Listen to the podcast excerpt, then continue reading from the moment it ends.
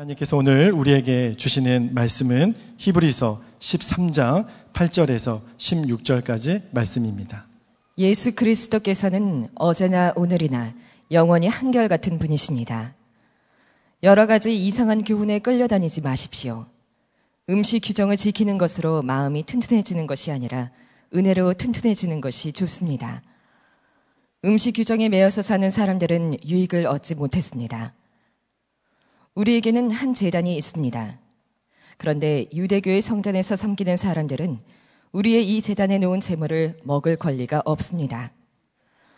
유대교의 제사의식에서 대제사장은 속죄 제물로 드리려고 짐승의 피를 지성소에 가지고 들어가고 그 몸은 진영 밖에서 태워버립니다. 그러므로 예수께서도 자기의 피로 백성을 거룩하게 하시려고 성문 밖에서 고난을 받으셨습니다. 그러하므로 우리도 진영 밖으로 나가 그에게로 나아가서 그가 겪으신 치욕을 짊어집시다. 사실 우리에게는 이 땅 위에 영원한 도시가 없고 우리는 장차 올 도시를 찾고 있습니다. 그러니 우리는 예수로 말미암아 끊임없이 하나님께 찬미의 제사를 드립시다. 이것은 곧 그의 이름을 고백하는 입술의 열매입니다. 선을 행함과 가진 것을 나눠주기를 소홀히 하지 마십시오. 하나님께서는 이런 제사를 기뻐하십니다. 아멘. 하나님의 말씀입니다. 다 함께 자리에 앉으시겠습니다. 아, 오늘로 히브리서 강해 설교가 이제 마지막 설교입니다. 히브리서는 아, 대단히 놀라운 성경이었습니다. 아, 처음 강해 설교를 시작할 때 아, 예수님은 최고이십니다. 라는 제목의 설교를 했는데 마지막 설교도 역시 아, 주제는 예수님은 최고이십니다. 입니다. 우리가 예수님을 믿어도 아, 실제로 건성으로 믿게 되는 경우가 많습니다. 아, 성경에 나오는 하나님의 말씀이 그대로 내 삶에 적용이 되지 않는 경우가 많습니다. 그 중에 하나가 당신은 고난도 축복이라고 믿습니까? 대답 잘 하기가 어렵습니다. 당신은 원수도 사랑하게 됐습니까? 분명히 예수님을 믿지만 그렇게 대답하기 참 어렵습니다. 당신은 오늘 죽어도 하나님 앞에 갈 준비가 되었습니까? 대답하기가 참 어려운 분들이 많습니다. 근데 히브리서를 제대로만 읽으면 그러면 예수 믿는 삶 자체가 말씀 그대로 완전히 바꾸어지는 역사가 아, 일어납니다. 히브리서를 건성으로 읽으면 그렇지가 않지만 히브리서를 제대로 읽으면 우리와 함께 계시는 예수 그리스도 그분에 대해서 우리의 눈을 열어주므로 정말 예수님 한 분이면 충분하고 예수님이 최고이시라고 고백하게 됩니다. 오늘 8절 말씀에 보면 예수 그리스도께서는 어제나 오늘이나 영원히 한결같은 분이십니다. 첫 번째 설교나 마지막 설교나 사실 뭐 오직 예수 그리스도 그분이 최고이십니다. 이런 고백밖에는 할 게 없습니다. 자, 그런데 이 8절 말씀 많은 분들이 좋아하는 요절이기도 합니다. 예수 그리스도는 어제나 오늘이나 영원히 한결같으십니다.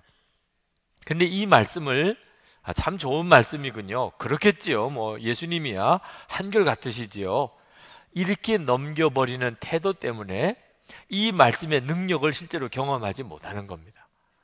많은 분들이 예수님이 어제나 오늘이나 영원히 한결 같으시겠지 뭐. 뭐. 그 점에 대해서 별로 이의도 달지 않고 그저 그렇게 말씀을 건성으로 넘겨버립니다. 이 말씀이 정말 내게 살아있는 말씀이 되면 대단히 놀라운 말씀입니다. 사실 이 말씀은 그냥 받아들이기가 좀 어려운 말씀입니다. 예수님이 어떻게 어제나 오늘이나 영원히 동일하시지? 자, 예수님께서 하나님의 우편에 계셨잖아요. 그때나 사람의 몸을 입고 이 땅에 오셨을 때 어떻게 동일하실까요? 예수님이 갈릴리 호숫가에서 병자를 고치고 천국 복음을 전하실 때나 십자가에 달려 죽으실 때 전혀 다르지 않아요? 예수님이 십자가에 죽으신 거나 부활하셨을 때 같다고 말할 수가 없지요. 예수님이 부활 승천하시고 난 다음에 지금 우리와 함께 계신 예수님 어떻게 같다고만 할 수 있겠어요? 특히 이 히브리서 기자가 이 성경을 써서 읽은 당시 교인들은 말할 수 없는 핍박 시대를 살았습니다. 예수 믿는 것 때문에 재산도 잃어버리고 가족도 찢기고 감옥에 가고 순교하고 이런 오랜 핍박의 기간 동안에 이 히브리서 기자가 편지를 쓴 겁니다. 예수님이 어제나 오늘이나 영원히 정말 동일하시다면 어떻게 이런 일이 계속 오래될 수가 있겠습니까? 그런 뜻에서 보면 예수님은 정말 한결같으신가? 질문할 수밖에 없잖아요. 오늘 여러분들이 이제 히브리서 설교를 마지막 들으시면서 오늘 이 본문 8절 말씀이 여러분에게 이해가 되고 믿어지고 실제로 누려지는 역사가 있기를 축복합니다. 그러면 히브리서는 정말 잘 읽으신 겁니다. 히브리서에서 은혜를 받으신 겁니다. 자, 어떤 뜻에서 히브리서 기자가 예수 그리스도는 어제나 오늘이나 영원히 한결같으시다고 말씀하셨는가? 히브리서 기자가 이 말씀을 쓰신 것은 예수님께서 우리와 함께 하시는 점에 있어서 한결 같으시다는 겁니다. 예수님은 아, 갈릴리 호숫가를 거니실 때나 핍박을 당하는 히브리서를 읽는 그 교인들에게서나 지금 이 성경을 읽는 우리에게나 예수님은 우리와 함께 하신다는 점에 있어서 한결 같으시다는 거예요. 예수님은 언제나 우리와 같이 계십니다. 여러분이 이 점을 분명하게 믿고 실제로 그것을 누릴 때 여러분은 예수님을 믿는 사람입니다. 여러분이 예수님이 아, 갈릴리 호숫가에서나 또는 핍박 시대나 지금이나 늘 나와 같이 계시다는 점에 있어서 동일하시다는 것을 실제로 믿지 못하면 여러분은 아직까지 예수님을 온전히 믿는다고 말하기가 어렵습니다. 예수님께서 제자들에게 제자로 부르실 때는 나를 따르라 라는 말씀을 하셨어요. 그때 예수님의 부르심에 따르기로 결심을 하는 일이 쉬운 일은 아니었지만 그래도 마음의 결심만 되면 예수님을 따르는 일에 어려움은 없었습니다. 왜냐하면 예수님은 눈으로 보이는 분이니까. 그래서 예수님이 가시는 대로 가고 주님이 주무시면 같이 자고 예수님이 말씀하시면 듣고 그러면 되잖아요. 예수님을 따르는 일. 그래서 누가복음 5장 11절에 보면 그들이 배들을 육지에 대고 모든 것을 버려두고 예수를 따르느니라 그랬습니다. 그런데 예수님께서 이제 어, 부활 승천하시기 얼마 전에 십자가를 지시기 얼마 전에 요한복음 15장에 가서 제자들에게 아주 이해가 안 되는 말씀을 하셨어요. 요한복음 15장 4절 5절에 보면 내 안에 거하라 나도 너희 안에 거하리라. 나는 포도나무요 너희는 가지라. 그가 내 안에 내가 그 안에 거하면 사람이 열매를 많이 맺나니. 자, 제자들로서는 예수님이 하신 이 말씀을 어떻게 받아들일 수 있었을까요? 예수님이 나를 따르라고 하면 그건 충분히 이해가 돼요. 예수님을 따라 사는 것이 제자였으니까. 근데 예수님이 내 안에 거하라. 나도 너희 안에 거하리라. 나는 포도나무요, 너희는 가지니. 이 말씀은 참 받아들이기 힘든 말씀입니다. 제가 만약에 장로님, 장로님 제 안에 거하세요. 그러면 얼마나 느끼합니까? 그죠? 네. 한번 어떻게 해야 제 안에 거할 수가 있나요? 저도 장로님 안에 거하겠습니다. 이게 정말 말이 잘 안 되는 이야기잖아요. 사람이 어떻게 다른 사람 안에 거하며 이렇게 어떻게 할 수 있냐 말입니다. 근데 예수님께서 정말 참 이해하기가 어려운 말씀을 하셨는데 예수님이 이 말씀하신 까닭은 이제 제자들과 예수님과의 관계가 예수님이 십자가에 죽으시고 부활 승천하신 다음에는 완전히 달라질 것에 대해서 말씀하고 있는 겁니다.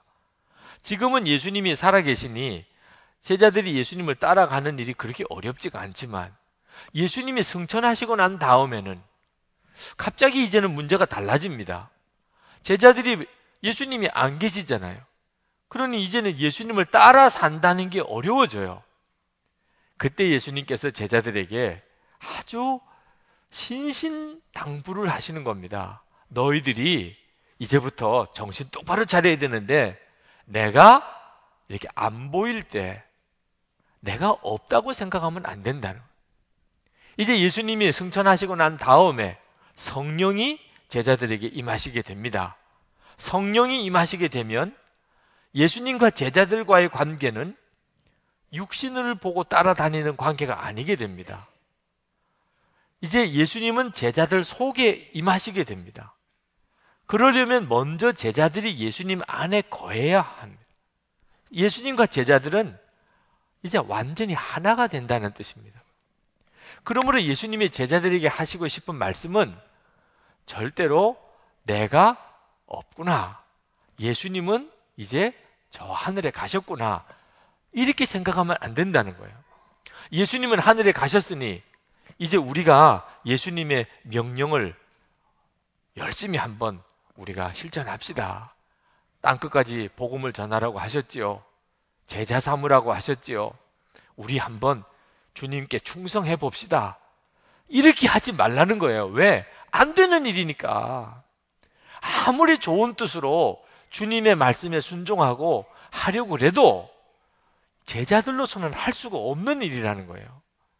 예수님과 제자들과의 관계는 이제 눈으로 보는 관계는 아니지만 변함이 없다는 겁니다. 지금까지 너희들이 나를 따르고 살았지. 내가 하는 말을 들었지. 내가 하자는 대로 했지. 이제 내가 승천하고 난 다음에도 똑같은 거야. 내가 너희들과 함께 할 거야. 너희들은 여전히 나를 바라보아야 되고, 여전히 나에게 순종해야 되고, 나와 함께 있어야 돼. 오히려 지금보다도 더 가까워지는 거야. 내 안에 거하고 나는 너희들 안에 거하고 포도나무와 가지처럼 되는 거야. 너희들이 나를 바라보지 않고 열심히만 하려고 그러면 아무 열매가 없게 되는 거야. 5절 말씀에 나를 떠나서는 너희가 아무것도 할 수 없습니다. 예수님께서 지금 말씀하시는 것이에요. 예수님은 어제나 오늘이나 영원히 한결 같으시다는 말씀은 우리와 함께 하신다는 뜻에서 그렇다는 겁니다. 많은 그리스도인들이 이 사실을 여전히 머리로만 알고 있습니다. 예수님이 함께 계시다고 하는 말은 수도 없이 들었고 본인도 그렇게 고백은 하지만 문제는 진짜 믿느냐고 하는 게 문제죠. 예수님이 정말 나와 함께 계시다. 그렇다면 우리는 예수님을 바라보게 될 것이고 주님이 하자는 대로 하게 될 것이고 그렇게 해야 되잖아요. 그런데 우리는 가정생활이나 교회생활이나 일터에서나 예수님이 나와 정말 같이 계시다고 하는 것에 대해서 의식이 없이 살아요. 그저 내 생각과 내 열심 가지고 하나님의 뜻대로 살려고 하는 일조차도 내 열심, 내 생각, 내 노력, 내 능력 가지고 해보려고 하다가 지치고 좌절하고 낙심하고 만단 말입니다. 이번에 유럽 신년 부흥회를 갈 때 함께 가셨던 목사님, 저에게는 선배 목사님이 되시는데 그분이 전도사 때 아, 독일 유학을 하셨습니다. 그 이번에 같이 가면서 어, 유학으로 가 있는 동안 교민 목회 하실 때 이야기를 하셨어요. 한 교인들이 한 40명, 40가정쯤 됐다고 그럽니다. 그 어느 날 새벽 기도를 인도하다가 기도를 하다가 내가 교인들의 이름을 하나씩 하나씩 불러가면서 기도를 해야 되겠다. 마음의 동기는 말입니다. 교인들이 얼마나 놀랄까? 우리 전도사님이 우리 온 교인들의 이름을 다 알고 계시네? 그걸 한번 과시하려고. 독일 유학까지 가셨으니 얼마나 똑똑하시겠어요. 내가 다 외우고 있어. 우리 교인들 이름 다 외우고 있어. 그걸 과시하려고 새벽 기도 때 기도하시다가 갑자기 교인들 이름을 다 부르면서 기도를 하셨대요. 근데 문제는 한 사람을 빼먹었다는 거지. 그래서 그 다음부터 얼마나 어려운지 그분이 교회를 안 나오는 거예요. 자기 이름을 빼먹었다고. 그래서 그 교인 찾아가서 얼마나 잘못했다고 용서를 구하고 다시 교회를 나와달라고 했는지 혼났다는 이야기를 하더라. 목회를 해도 내 능력을 의지해서 내가 한번 열심히 내가 이런 사람이야. 이렇게 해보려고 하는 일은 항상 이런 결과를 가져오는 거예요. 열매가 없어요. 오히려 어려움만 와요. 우리 한국 부흥의 시작을 1907년 평양에서라고들 흔히들 이야기를 하지만 사실 엄밀히 우리 한국 교회사를 연구해 보면 한국 교회 부흥의 시작은 1903년 원산에서부터 시작이 됐습니다. 우리 감리교 선교사님인 하디 선교사님께서 그 원산에서 선교사 집회 때 정말 통해 자복하는 아, 일을 아, 시작으로 해서 사실 한국의 부흥이 시작이 됐습니다. 올해가 그 110년이 되는 해입니다. 그래서 우리 하디 부흥을 기념하는 집회를 준비하면서 하디 선교사님의 그때 당시의 부흥의 기록을 다시 한번 다 살펴보게 됐어요. 하디 선교사님이 무슨 회개를 했나 하고 보았더니 사실 하디 선교사님은 회개할 이유가 없는 분처럼 보이는 분이었습니다. 아주 훌륭한 분이셨어요. 영국 사람이면서 캐나다 국적을 가진 의사였습니다. 한국이 선교의 문이 아직도 제대로 열리지 않았을 그때 일부러 가장 어려운 선교지인 한국을 택해서 왔습니다. 그분은 스스로가 대단히 성실한 분이었죠. 한국에서 복음을 전해도 그저 예수를 그저 건성으로 주여라고 하면 세례도 주고 이렇게 하지 않았습니다. 진정한 회심자인지 정말 자기의 모든 죄를 회개하고 오직 예수 그리스도만으로 사는 바로 그 사람이 되었는지를 살피고 그런 성도가 되도록 가르쳤고 기도를 했었어요. 그런데 열매가 없었습니다. 그 하디 선교사님의 아, 전도라든지 목회하는 자세는 대단히 훌륭했는데 이상하게 열매가 별로 없었어요. 하디 선교사님에게는 대단히 고통스러운 일이었어요. 이 문제 때문에 괴로워하고 있는 중에 1903년에 원산에서 선교사님 수련회가 있었는데 하디 선교사님에게 설교를 부탁을 하셨어요. 근데 하디 선교사님이 설교 준비를 하다가 말씀을 준비하다가 성령의 체험을 하게 됩니다. 하나님께서 하디 선교사님에게 왜 문제인지를 깨우쳐 주신 거예요. 말씀을 준비하다가 하디 선교사님이 정말 성령의 불을 받은 체험을 합니다. 왜 문제인지를 알았어요. 뜻은 좋았고 진정한 회심자를 어? 세워야 하고 예수님만 온전히 믿을 수 있게 해야 하지만 하디 선교사님은 자기 능력과 노력으로 해보려고 했었다. 그게 문제였던 거예요. 하디 선교사님은 할 수 있을 거라고 생각했어요. 왜? 한국에 선교사로 와 보니까 어, 자기는 의사예요. 그때 당시에 이 서양 의사라고 하면은 아마 우리 한국에서 가장 뛰어난 사람 중에 한 사람입니다. 자기는 대학 교육을 받았어요. 한국에 그런 사람 없지요. 자기는 또 영국 사람이에요. 자존감도 대단하죠. 얼마든지 한국 사람들을 제대로 가르쳐서 전도해서 훌륭한 예수 믿는 성도를 만들어 낼 수 있을 줄로 본인이 생각하고 있었다는 거예요. 성령을 받고 보니까 비로소 깨달아진 거예요. 내가 그렇게 하고 있었다는 거예요. 그게 하나님이 역사할 수 없는 이유였었다는. 그리고 성령께서 하디 목사님에게 말씀하셨어요. 그가 이렇게 고백했습니다. 성령이 내게 오셨을 때 성령의 첫 번째 요구는 교인들 앞에서 나의 과거의 실패와 원인을 자백하라는 것이었다. 이것은 매우 고통스럽고 수치스러운 일이었다. 하디 선교사님은 한국 교인들 앞에서 대단히 근엄했고 철저했고 자기 관리가 분명한 분이었어요. 그런데 한국 교인들 앞에서 자기 죄를 고백하는 먼저 선교사님들 앞에 순종합니다. 선교사님들에게 설교하다가 그냥 통곡합니다. 제가 죄인입니다. 왜 우리 이 한국 사람들 중에 진정한 거듭나는 회심자가 없는가? 저는 그동안에 한국 사람들 때문이라고 생각해요. 복음을 전하는 선교사인 내 죄 때문입니다. 내가 그동안 얼마나 교만했고, 내가 얼마나 믿음이 없었고, 내 마음이 얼마나 강팍했는지 하면서 그냥 통곡을 하고 우는 거예요. 선교사님들이 충격을 받았어요. 선교사님들끼리 사이에도 대단히 훌륭한 분이라고 인정받았기 때문에 설교를 한 거 아닙니까? 근데 그분이 비참하게 울면서 자기가 죄인이라고 선교사님들에게 회개가 터졌습니다. 한국 교인들이 하디 선교사님의 회개를 듣고 얼마나 충격을 받았는지 모르. 저렇게 훌륭하고 완벽한 그리스도인 같이 보이는 저분이 뭐가 저렇게 회개할 게 있는가? 그리고 한국 교인들에게 회개가 일어나기 시작했어요. 이게 바로 1903년 원산에서 일어났던 회개입니다. 그리고 하디 선교사님이 가는 곳곳마다 정말 회개가 일어나고 성령이 임하는 역사가 일어났어요. 서울에서의 집회 때도 그리고 집회 때마다 그랬고 1906년에 8월에 평양에서 선교사님들 집회가 있었는데 하디 선교사님이 강사로 초청을 받았습니다. 그때 하디 선교사님이 자기가 받았던 은혜를 거기서 다시 고백했어요.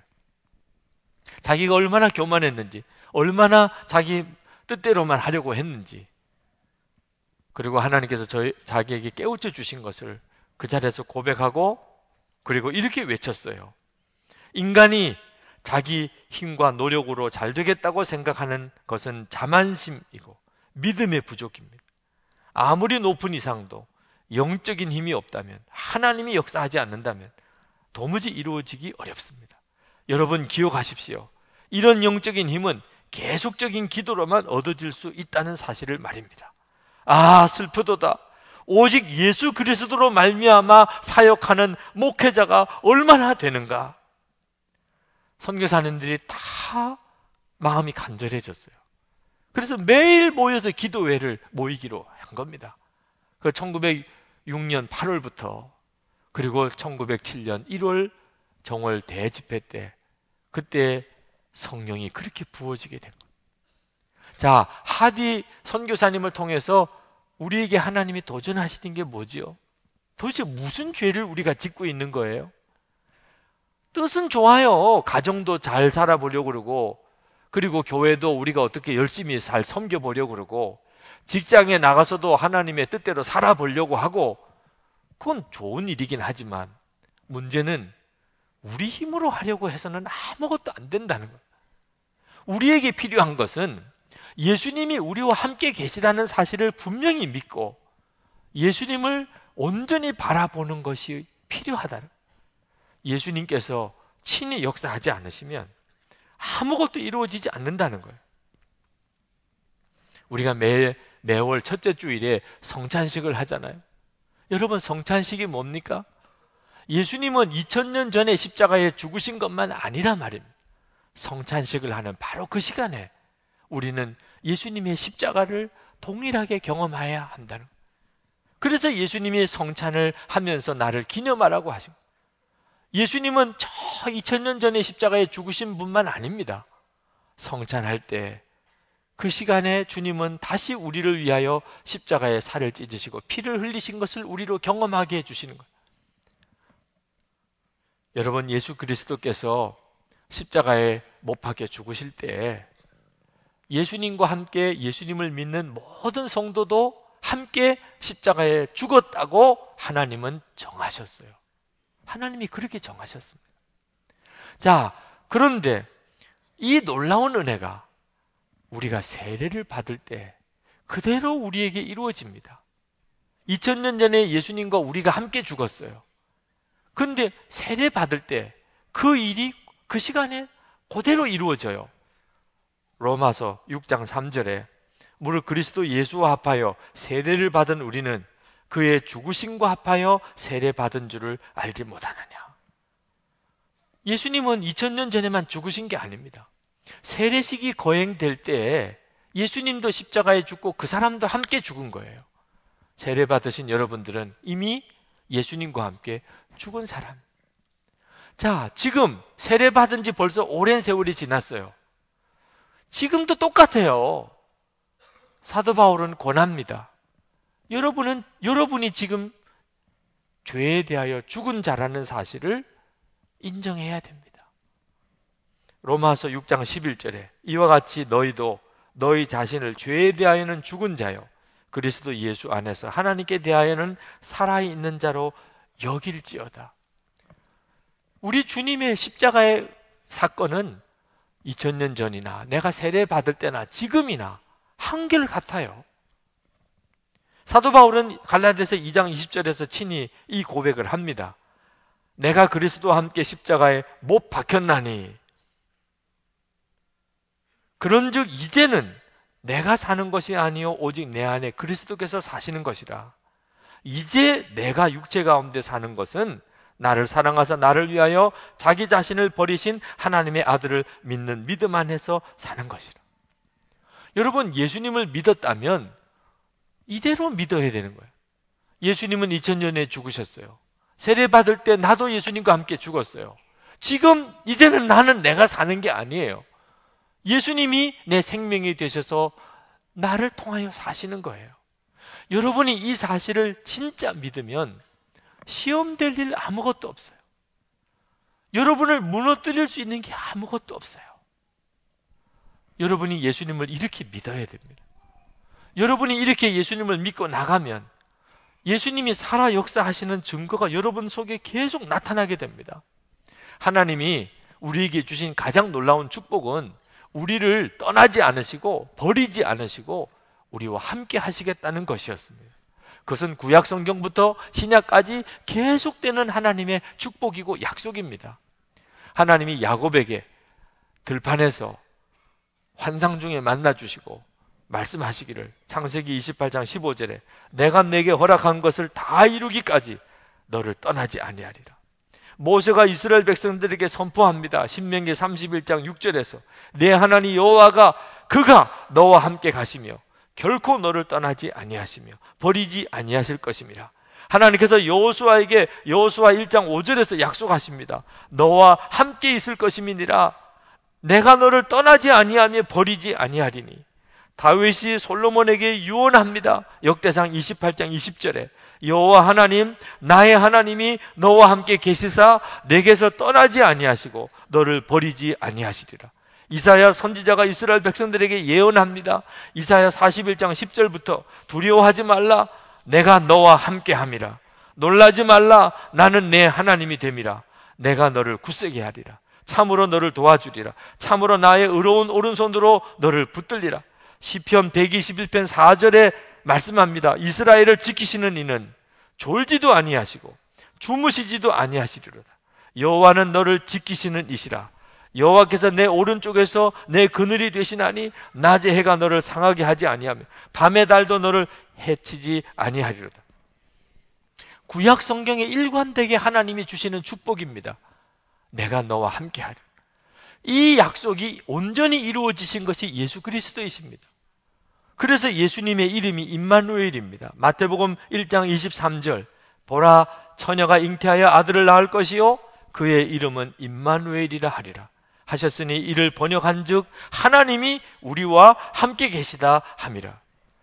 예수님께서 약속하셨어요. 이제 부활 성천하시기 전에 제자들에게 약속하셨어요. 요한복음 14장 18절에 내가 너희를 고아와 같이 버려두지 아니하고 너에게로 오리라. 마태복음 28장 20절 내가 세상 끝날까지 너희와 항상 함께 있으리라 하시니라. 여러분, 예수님을 믿는 게 이걸 믿는 거라니까. 예수님은 나와 함께 계신다. 오늘 우리 가운데 얼마나 놀라운 증거가 있나요? 문제는 우리들의 믿음인 것. 주 예수님이 이처럼 우리와 함께 계시다는 사실을 우리가 정말 믿으면 그러면 우리가 하지 말아야 될 것이 있습니다. 구절 말씀에 여러 가지 다른 교훈에 끌리지 말라. 히브리서 기자가 너무너무 안타까운 거예요. 왜, 왜 그렇게 여기저기 자꾸 기웃거리냐? 왜 다시 율법을 지키면서 마음의 위로를 받으려고 쓸데없는 일을 하느냐? 예수님이 함께 계시잖아. 어제나 오늘이나 영원히 변함이 없으신 예수님이 함께 계시잖아. 예수님이 함께 계시는 것을 바라보면 뭐가 도대체 부족해서 이런저런 교훈에 귀를 기울이고 흔들리는 것이냐 말이에요. 고난이 와도 핍박이 와도 그래서 문제가 되는 것이 아니라 그 말이에요. 예수님이 나와 함께 계시는 것을 진짜 바라보게 되면 어떤 고난과 어떤 핍박이 올지라도 뭐가 문제가 되냐. 세상을 살다 보면 온갖 유혹이 많습니다. 아무리 유혹이 강해도 왜 그게 문제가 되냐? 예수님이 나와 함께 계시는 것을 바라보지 못하니까 아무것도 아닌 유혹에 그냥 무너지는 거지. 예수님이 나와 함께 계시는 것을 바라보는 눈을 뜨라.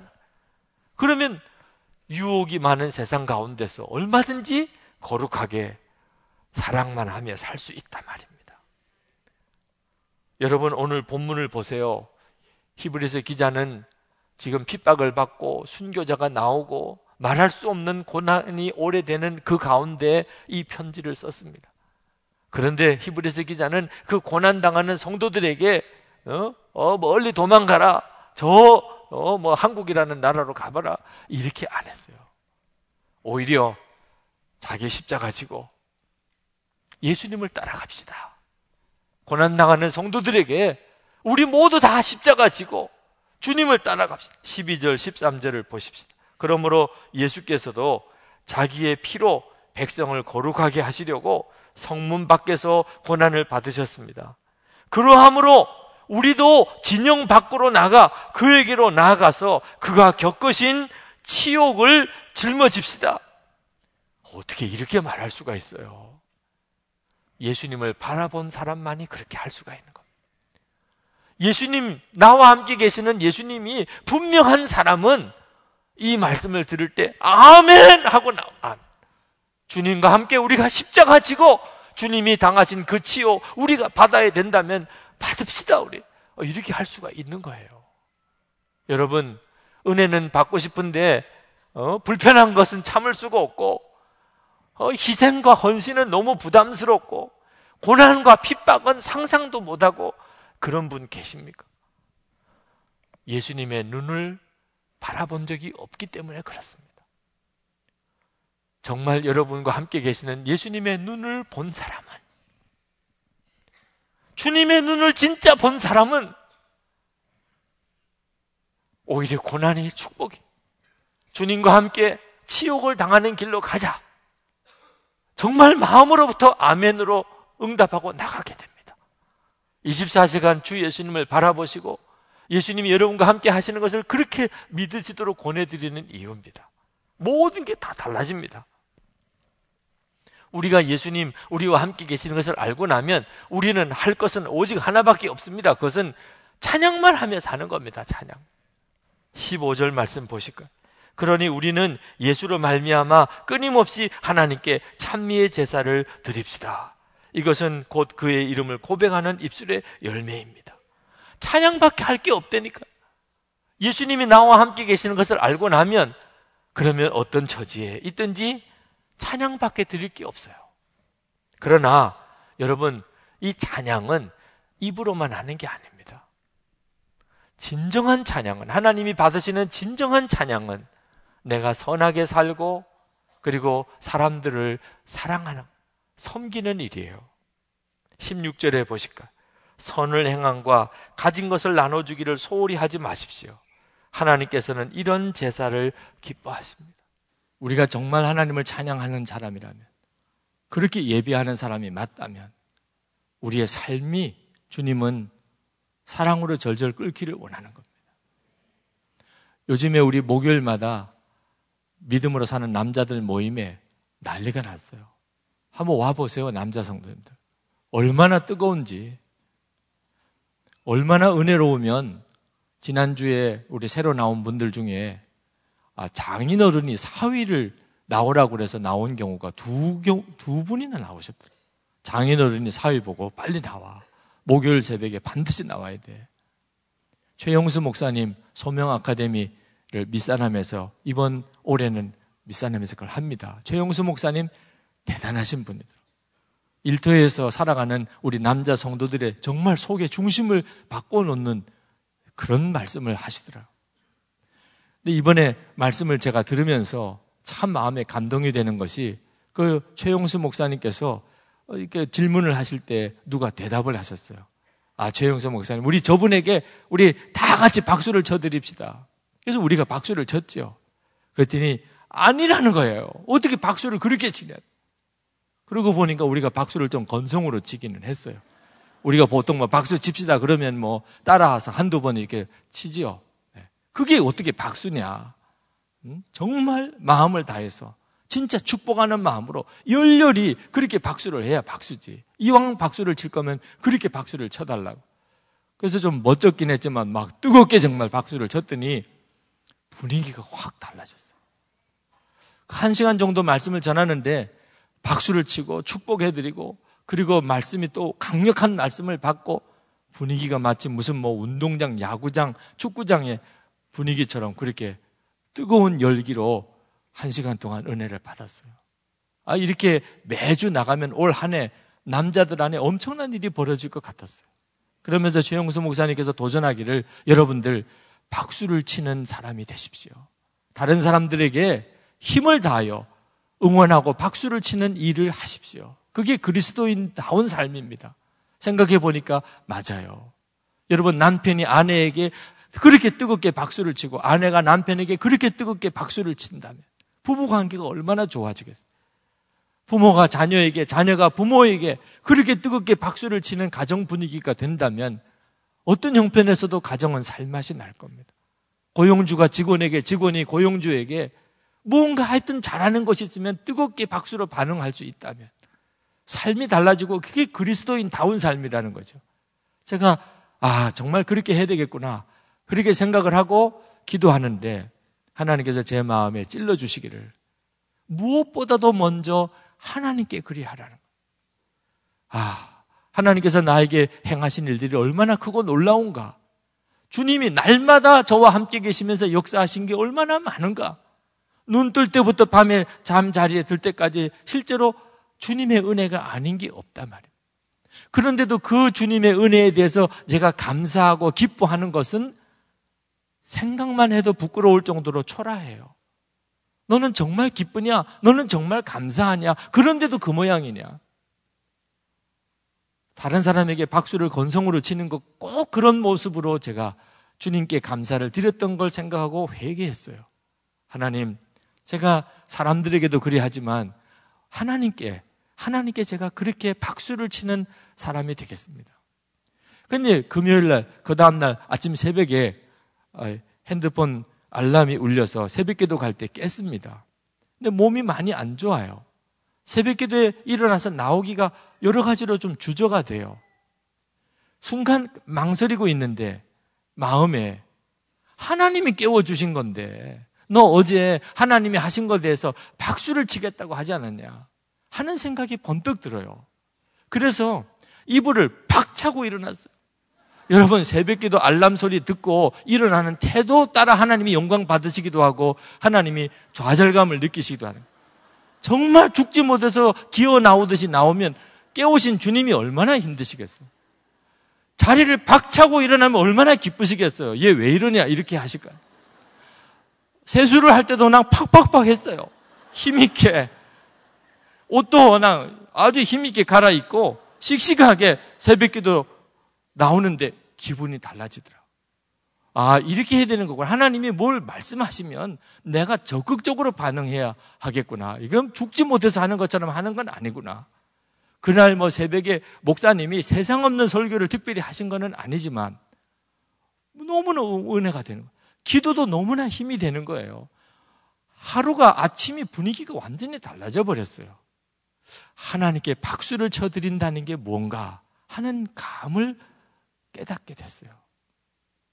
여러분, 우리가 할 수 있는 건 그거밖에 없어요. 생각해 보면 우리가 살아왔던 삶 돌이켜 보면 하나님의 은혜가 아닌 게 없습니다. 하나님은 절대로 우리를 떠나신 적 없고 버리신 적도 없어요. 돌이켜 보면 항상 주님이 우리를 도와주셨고 함께 하셨던 일들입니다. 지나고 보면 다 그런 고백이 나올 수밖에 없어요. 우리가 그 사실을 믿음으로 지금 그렇게 하시자는 것. 그때 예수를 믿는 삶의 역사가 나타나요. 우리 주님이 우리와 함께 계시는 것이 우리 가운데 온전히 이루어져요. 성도 여러분, 여러분의 삶 속에 정말 기도하고 그리고 감사하고 기뻐하는 삶의 역사가 일어나게 되기를 축복합니다. 히브리서 기자가 마지막으로 축복 기도를 하고 끝냅니다. 20절, 21절이에요. 그 축복 기도를 읽어드리고 우리 같이 기도합시다. 영원한 언약의 피를 흘려서 양들의 위대한 목자가 되신 우리 주 예수를 죽은 사람들 가운데서 이끌어내신 평화의 하나님이 여러분을 온갖 좋은 일에 어울리게 다듬질해 주셔서 자기의 뜻을 행하게 해 주시기를 빕니다. 또 하나님께서 예수 그리스도로 말미암아 우리 가운데 자기가 기뻐하시는 바를 이루시기를 빕니다. 예수 그리스도께 영광이 영원 무궁히 있기를 빕니다. 아멘. 기도합시다. 우리 다 같이 기도하십시다. 아버지 하나님, 우리를 함께 해 주소서. 눈을 열어 주를 보게 해 주소서. 하나님은 한 번도 우리를 실망시킨 적 없는데 괜히 우리가 스스로 무너진 것이 없는지 이 시간 우리 눈을 떠 주를 바라보게 해 주소서. 항상 임마누엘 하신 주 예수님과 동행하며 살게 해 주옵소서. 기도합시다. 은혜와 사랑이 충만하신 아버지 하나님, 놀라우신 하나님.